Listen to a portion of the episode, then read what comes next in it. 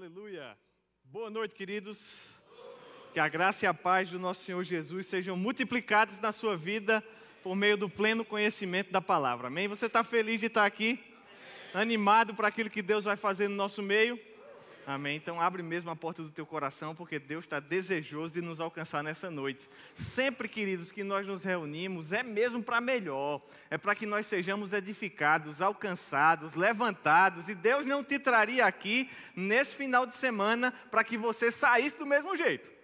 Então abra a porta do teu coração. Você que está nos acompanhando online, você também é muito bem-vindo. Se conecta conosco aí, porque Deus vai te alcançar aí onde você está agradeço ao pastor Norberto, né, a maravilhosa acolhida que tem proporcionado para nós aqui na Igreja Verbo da Vida da Zona Leste, né? A igreja ficou muito bonita, pastor, está ficando cada vez mais e precisava, né? Porque a gente há de convir que esse evento é um evento carente de beleza, né? Então, já que o evento é carente de beleza, né, que a igreja ela possa suprir esse papel para a gente não ficar tão prejudicado aqui, né? E eu creio que você concorda comigo. Amém? Graças a Deus você concorda. Eu quero convidar você a abrir a sua Bíblia comigo lá no livro de Hebreus, no capítulo 1. Eu quero fazer algumas leituras aqui da palavra para que nós possamos começar e nos dirigir para onde Deus ele deseja nessa noite. São textos da palavra que nós já conhecemos, mas que vamos ler sob um enfoque diferente, né, sob um contexto específico e desejosos de que Deus possa tocar os nossos corações. Hebreus, no capítulo 1, eu vou ler os versículos de 1 a 3. Eu quero ler na nova versão transformadora. Né? Eu não sei se você tem essa Bíblia aí com você. Caso não, os queridos irmãos da mídia vão colocar aqui na tela para que você possa acompanhar também. A Bíblia diz assim: por muito tempo, diga muito tempo, Deus falou várias vezes, diga comigo, várias vezes, de diversas maneiras, diga diversas, aos nossos antepassados por meio dos profetas.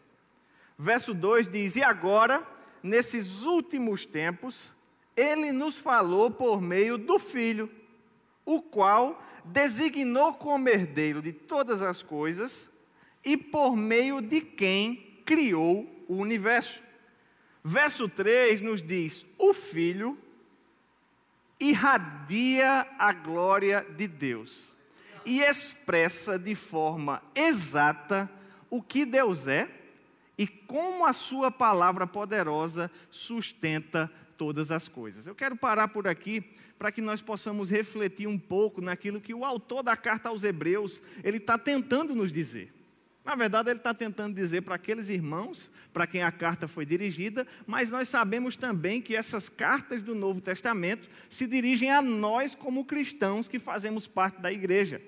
Então, o autor da carta aos Hebreus, ele está dizendo, gente, Deus, já desde a época dos nossos antepassados, ele está tentando falar com a gente de várias vezes e de muitas maneiras diferentes. No começo, ele começou com Moisés, tentou falar por meio da lei, depois, ele veio falando por meio dos profetas, mas mais recentemente, ele nos falou por meio de quem, gente?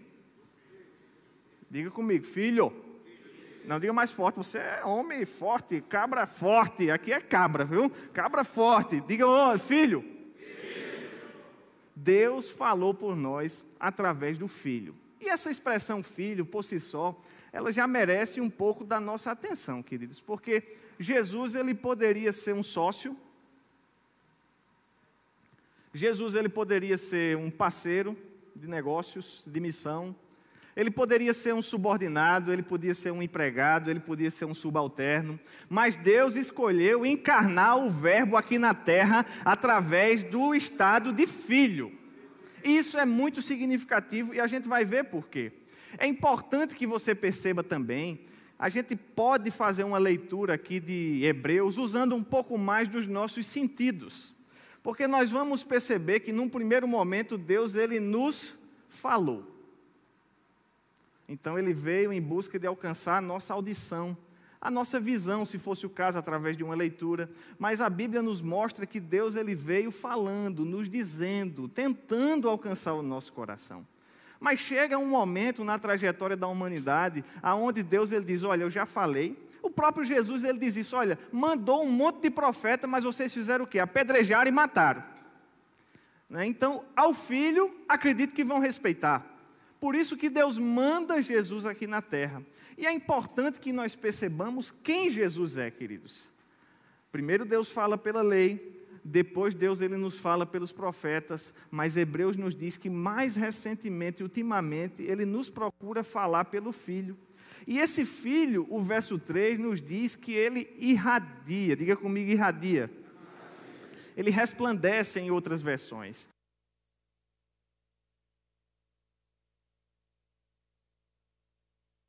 Essa leitura que eu poderia chamar de sinestésica, que nós estamos associando a diversos sentidos. A irradiação, ela vem da palavra grega aqui, apauguasma, que quer dizer luz que procede de um corpo luminoso ou algo que emite raios. E eu sei que hoje no mundo moderno é muito fácil nós imaginarmos a luz como sendo a lâmpada. Mas a luz, a luminosidade, ela é mais do que a lâmpada, queridos. Todo corpo que a gente está vendo aqui, todo objeto, de certa forma, ele está interagindo com a luz. É por isso que você está vendo aquela tela ali, porque pontos luminosos estão saindo daquilo ali. A gente não está processando nada disso, mas raios luminosos estão saindo dali, estão chegando no nosso olho. O olho ele capta esses raios luminosos e o cérebro interpreta como uma imagem. Essa minha calça, você vai ver ela azul, porque a luz não é a calça que é simplesmente azul, mas ela reflete esse tom azul a partir do momento que uma luz ela vem aqui. Por isso que se a gente apaga a luz, mesmo que a calça continue sendo azul, a gente não vê mais o azul porque esse azul ele é produto de uma interação. Ou seja, aquilo que nós vemos é a forma como a luz ela reflete em algo e chega até nós. E a Bíblia diz que Deus, num primeiro momento, falou conosco mas num segundo momento ele diz: rapaz, falar não está sendo suficiente. Eu preciso que eles vejam, eu preciso que uma luz chegue aos seus olhos. E talvez você pense que essa é uma interpretação muito isolada e distante daquilo que a gente está acostumado a ver. É por isso que eu convido você a abrir comigo no livro de João, no capítulo 1, um verso bem, um trecho bem conhecido da palavra também. João 1, eu quero ler com você a partir do verso de número 1.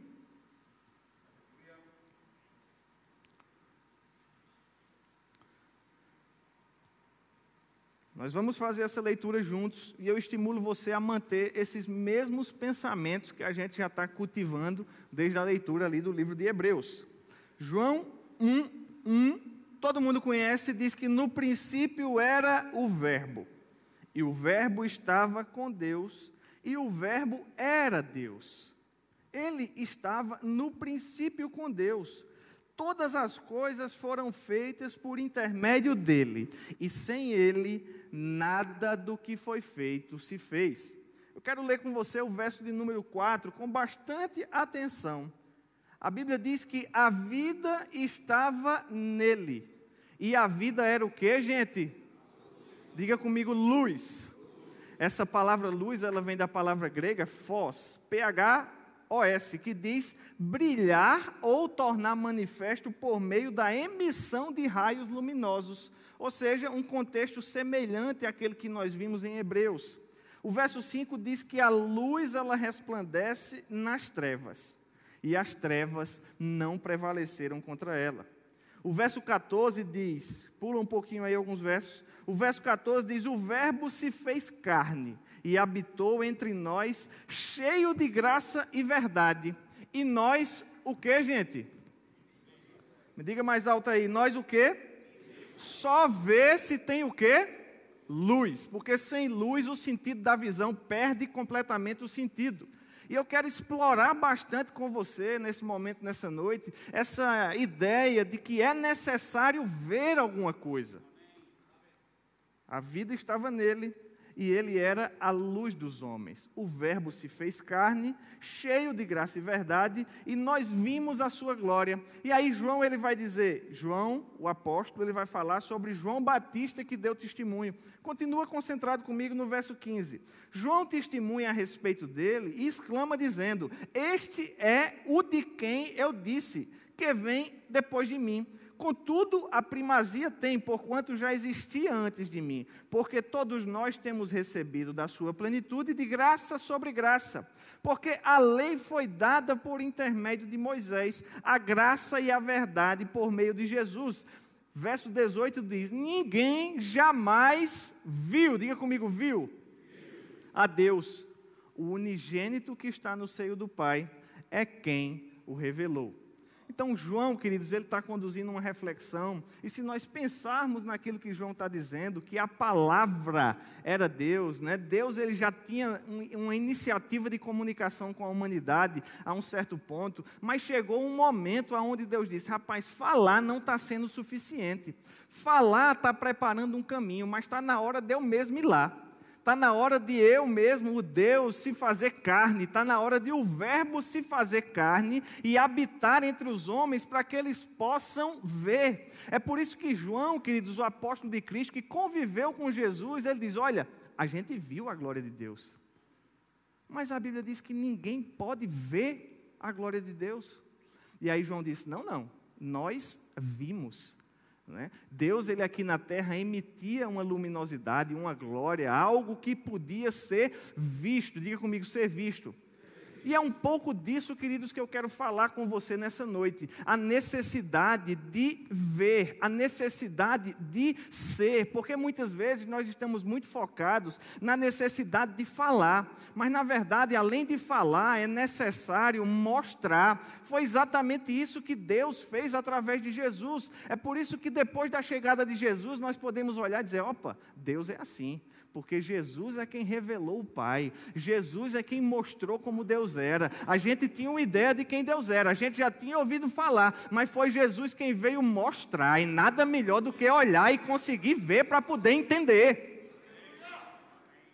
E Tiago, qual a aplicação que uma ideia como essa tem para nós? Você aprendeu ontem que nós precisamos ser homens, diga comigo, ser homem você já sabe qual é o shampoo certo de usar, né? Ninguém vai ter dificuldade agora na seleção do shampoo, graças a Deus, né? Você viu com o Maneco que é necessário sermos corajosos e aconselhar-nos mutuamente uns aos outros, né? Termos esse espírito de conselho para levarmos a palavra de Deus. Então Deus ele está gerando dentro do nosso coração uma expectativa para aquilo que Ele quer de nós nessa noite. Agora, queridos, como homens, nós precisamos parar um pouco de falar e começar a ser porque na medida que nós somos, nós vamos mostrar aquilo que Deus espera de nós, e uma vez que nós mostramos aquilo que Deus espera de nós, as pessoas podem olhar e não somente ouvir, mas elas podem ver.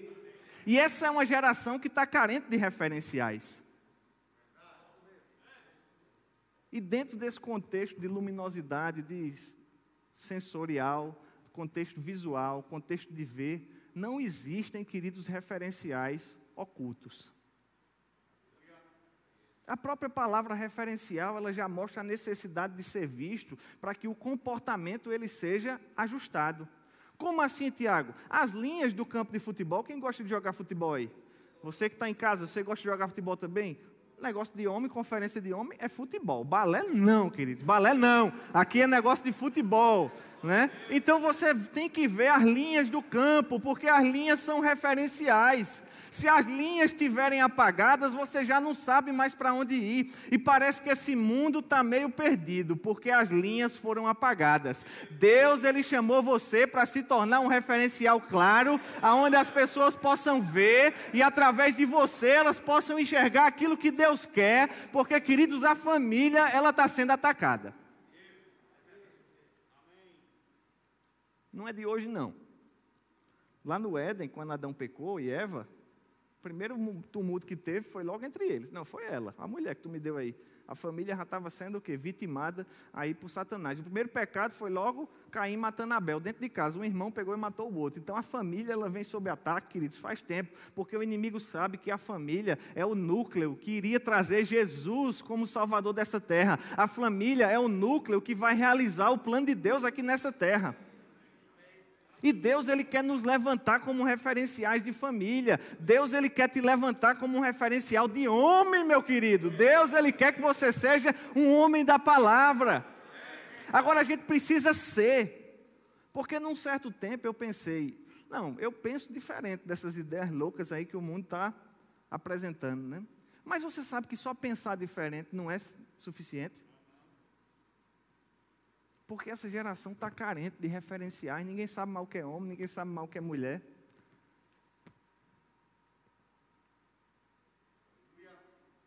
E Deus ele deseja que nós sejamos o que ele nos criou para ser, gente. Deus ele deseja que nós sejamos aqueles que vão ajudar a resgatar os referenciais da família. A Bíblia é um livro da família, queridos. E quando eu falo de família, é a família tradicional mesmo. Porque hoje o conceito, até o conceito de família, tem buscado ser deturpado.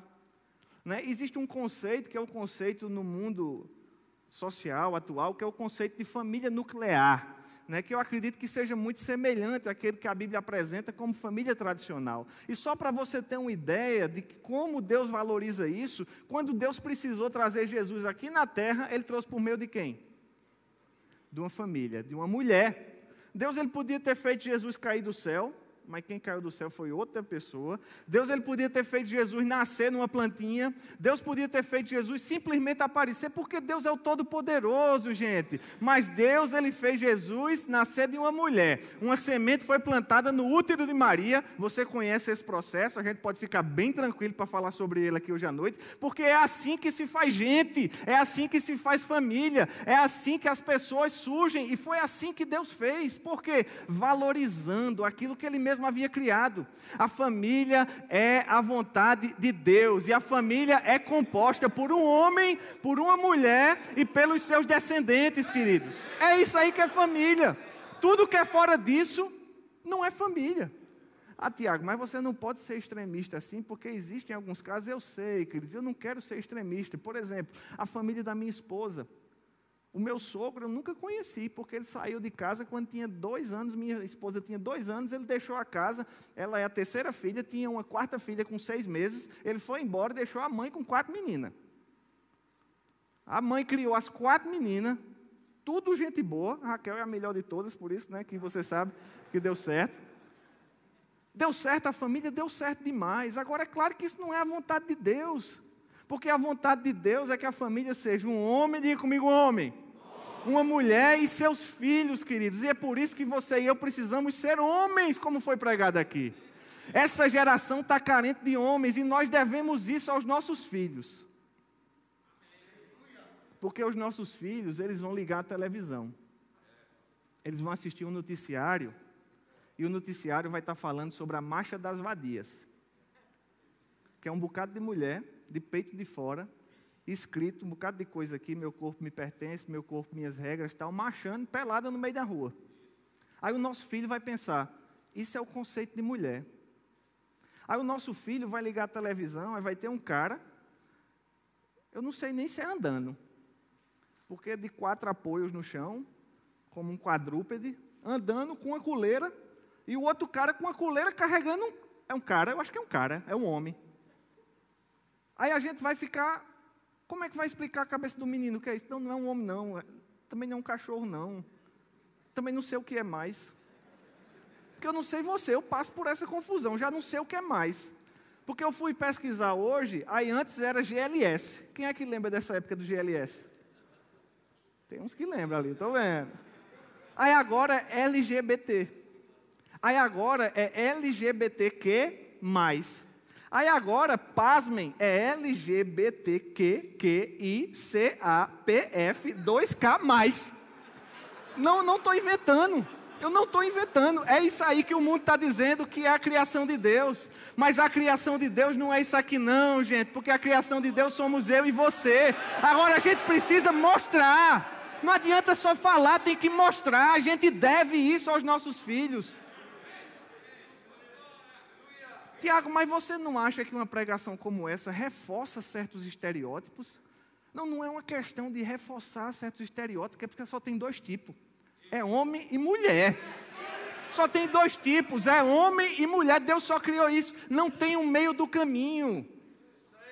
Não tem, gente. Eu sei que eu sei que pessoas lidam com situações difíceis. Eu sei que existe um ataque. Eu sei que pessoas se sentem vitimadas. Eu sei que cada um tem os seus desafios, mas Deus só criou homem e mulher.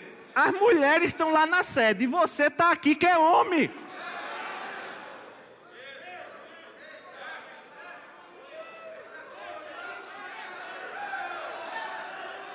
E a gente precisa mostrar como o homem é. Porque se o menino ligar e ver a televisão, um cabo de quatro apoios, ele vai saber: aquilo não é homem, não. É qualquer abominação, mas não é a criação de Deus, não. Porque eu olho para meu pai e consigo ver aquilo que Deus fez com perfeição. Eu olho para minha mãe e consigo ver o plano de Deus manifesto na vida dela. A gente precisa ser, a gente precisa irradiar, a gente precisa mostrar. Deus, ele falou, mas teve a hora de ser. Eu acho que a gente está falando muito. Está na hora de ser. Ah, Tiago, mas é porque eu não sei, eu fiquei na dúvida se esse comportamento. Se ficou na dúvida, já não faça, meu querido, porque o que é de homem é de homem. Se você ficou na dúvida, já deixa para lá, procura outra coisa. Ah, mas é porque, assim, eu, eu, eu, vou perguntar ao meu pastor se pode. Se você vai perguntar, você já está meio na dúvida. Você, porque a gente não pergunta o que a gente sabe que pode, o que deve e o que é certo. Pastor Humberto certa vez disse: Eu nunca vi ninguém perguntando se pode usar desodorante. Porque todo mundo sabe que pode. Agora, aquilo que às vezes a gente quer arranjar um negocinho, um jeitinho, dizer, ah, será que pode? Por ali, não sei. Não, meu amigo, a palavra de Deus ela é clara e ela diz aquilo que nós devemos ser, a forma que o nosso comportamento deve ser. É certo, é certo, é errado, é errado. É homem, é homem, é mulher, é mulher. Eu não quero ser desequilibrado, por favor, me entenda, mas se nós não fizermos isso, os nossos filhos vão olhar e eles não vão saber o que é ser aquilo que Deus criou para ser porque essa geração ela está carente de referenciais. Se nós formos aquilo que a palavra diz que nós podemos ser, queridos, se nós tivermos um casamento bom, ajustado, você deve a seu filho um casamento bom. Eu não sei quais as diferenças que você tem com a sua esposa, mas se acerte, porque você é maduro. Tem esse negócio de incompatibilidade, não. Se é dois crentes, querido, é falta de espiritualidade, é carnalidade mesmo. Então precisamos amadurecer para apresentar para a nossa família um casamento saudável. Não é um casamento perfeito. Não é, você não é perfeito, eu não sou. Mas um casamento saudável nós temos a obrigação de mostrar, porque nós somos novas criaturas. Porque se o nosso filho vê um casamento saudável, ele vai dizer: é possível ser feito. Eu posso chegar ali. Nós precisamos, queridos, mostrar alguma coisa para os nossos filhos terem um motivo de desejar aquilo. Se nós não mostrarmos a versão certa, o mundo está mostrando a versão errada.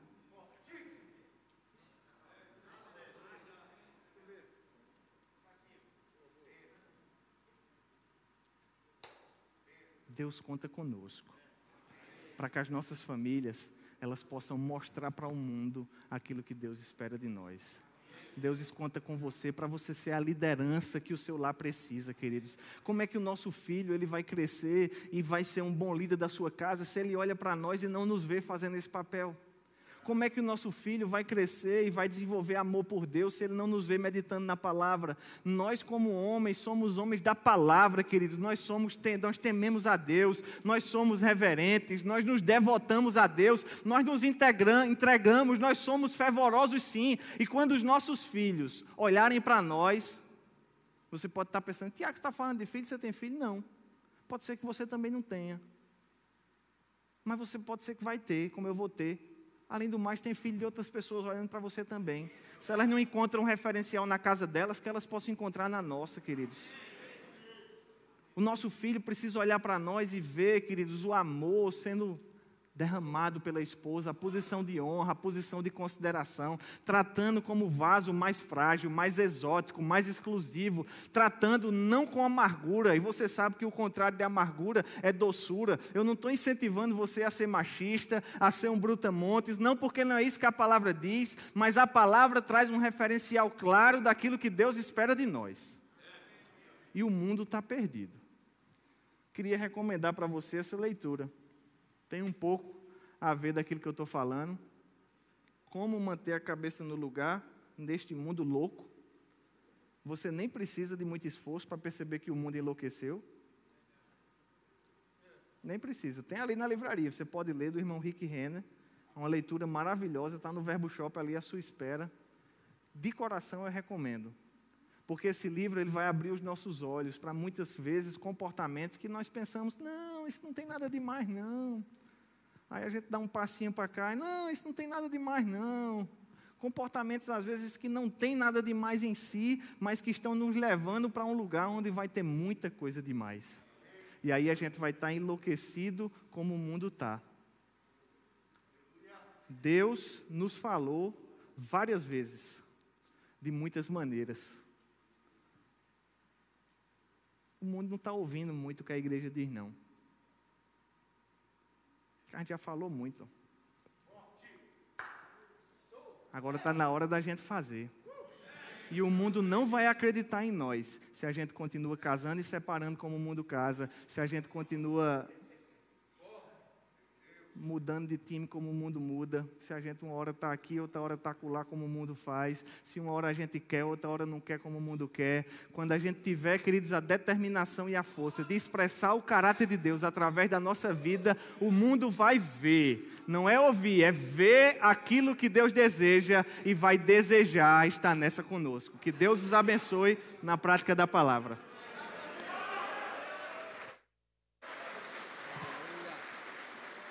Glória a Deus.